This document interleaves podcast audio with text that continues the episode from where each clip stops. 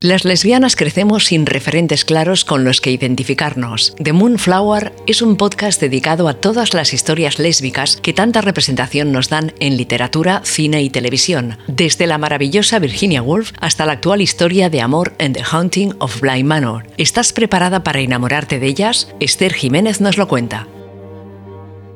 Buenos días, buenas tardes, buenas noches. ¿Cómo estáis?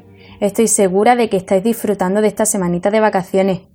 Yo vengo a contaros que hoy, bueno, ayer día 28 de marzo, hace 80 años de la muerte de nuestra amiga Virginia Woolf. He recopilado algunos fragmentos de sus escritos para conmemorarla de la mejor manera posible, a través de sus hermosas palabras. A ver qué os parece. Empezamos con Mrs. Dalloway.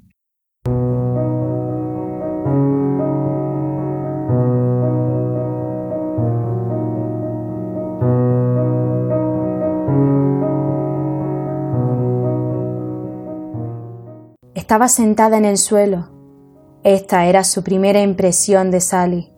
Estaba sentada en el suelo, con los brazos alrededor de las rodillas, fumando un cigarrillo. ¿Dónde pudo ocurrir?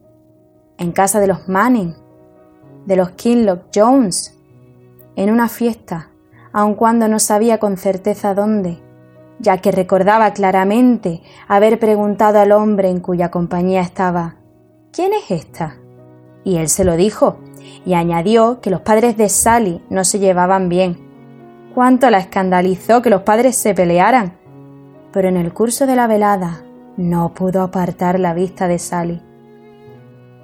Ella iba vestida de tul color rosado. ¿Era posible? De todos modos, parecía todo luz, todo esplendor, como un pájaro o como un levísimo plumón que, llevado por el viento, se posa un instante en una zarza.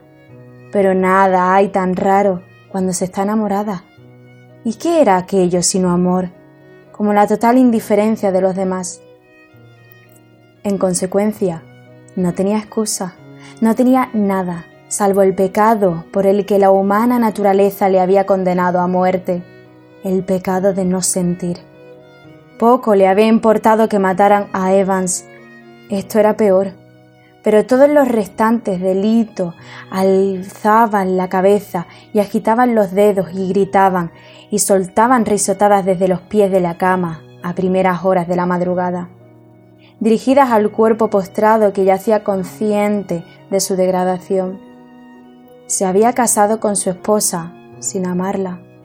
Le había mentido, la había seducido, había ultrajado a la señorita Isabel Poe y estaba tan marcado por el vicio que las mujeres se estremecían cuando le veían en la calle. La sentencia que la humana naturaleza dictaba en el caso de semejante desecho era de muerte. Ahora nos vamos con Orlando.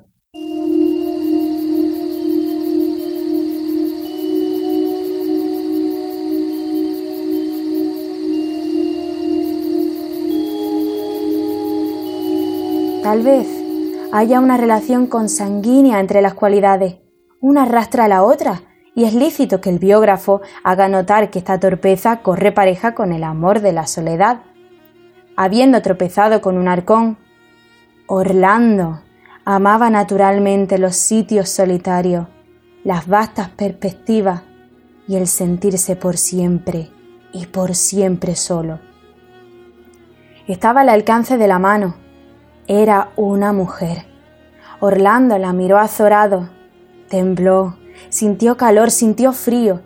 Quiso arrojarse al aire del verano, aplastar bellotas bajo los pies, estirar los brazos como las hayas y los robles. De hecho, replegó los labios sobre los dientes blancos, los entreabrió una media pulgada como si fuera a morder, los cerró como si hubiera mordido. Ahora vamos con las olas. Soy el tallo. Mis raíces descienden hasta las profundidades del mundo, a través de tierras secas, de roca, a través de húmedas tierras, de vetas de plomo y de plata. Soy todo fibra. Todos los temblores me estremecen y el peso de la tierra oprime mis costillares. Aquí mis ojos son hojas verdes que no ven. Ahora me entregaré, Ahora me soltaré, ahora por fin liberaré el retenido, el violentamente rechazado deseo de ser consumida. Juntos galoparemos por desiertas colinas, en las que la golondrina hunde las puntas de las alas en oscuras lagunas y las columnas erectas se conservan eternas. A la ola que se estrella en la playa, a la ola que lanza su blanca espuma hasta los más lejanos confines de la tierra, arrojo mis violetas, mi ofrenda a Percival. El sol arde, veo el río, veo los árboles moteados y quemados a la luz del otoño. Pasan flotando las barcas, cruzan el rojo, el verde. Taña a lo lejos una campana, pero no toca a muerto. Hay campanas que tocan a vida. Cae una hoja de alegría. Ay, estoy enamorado de la vida.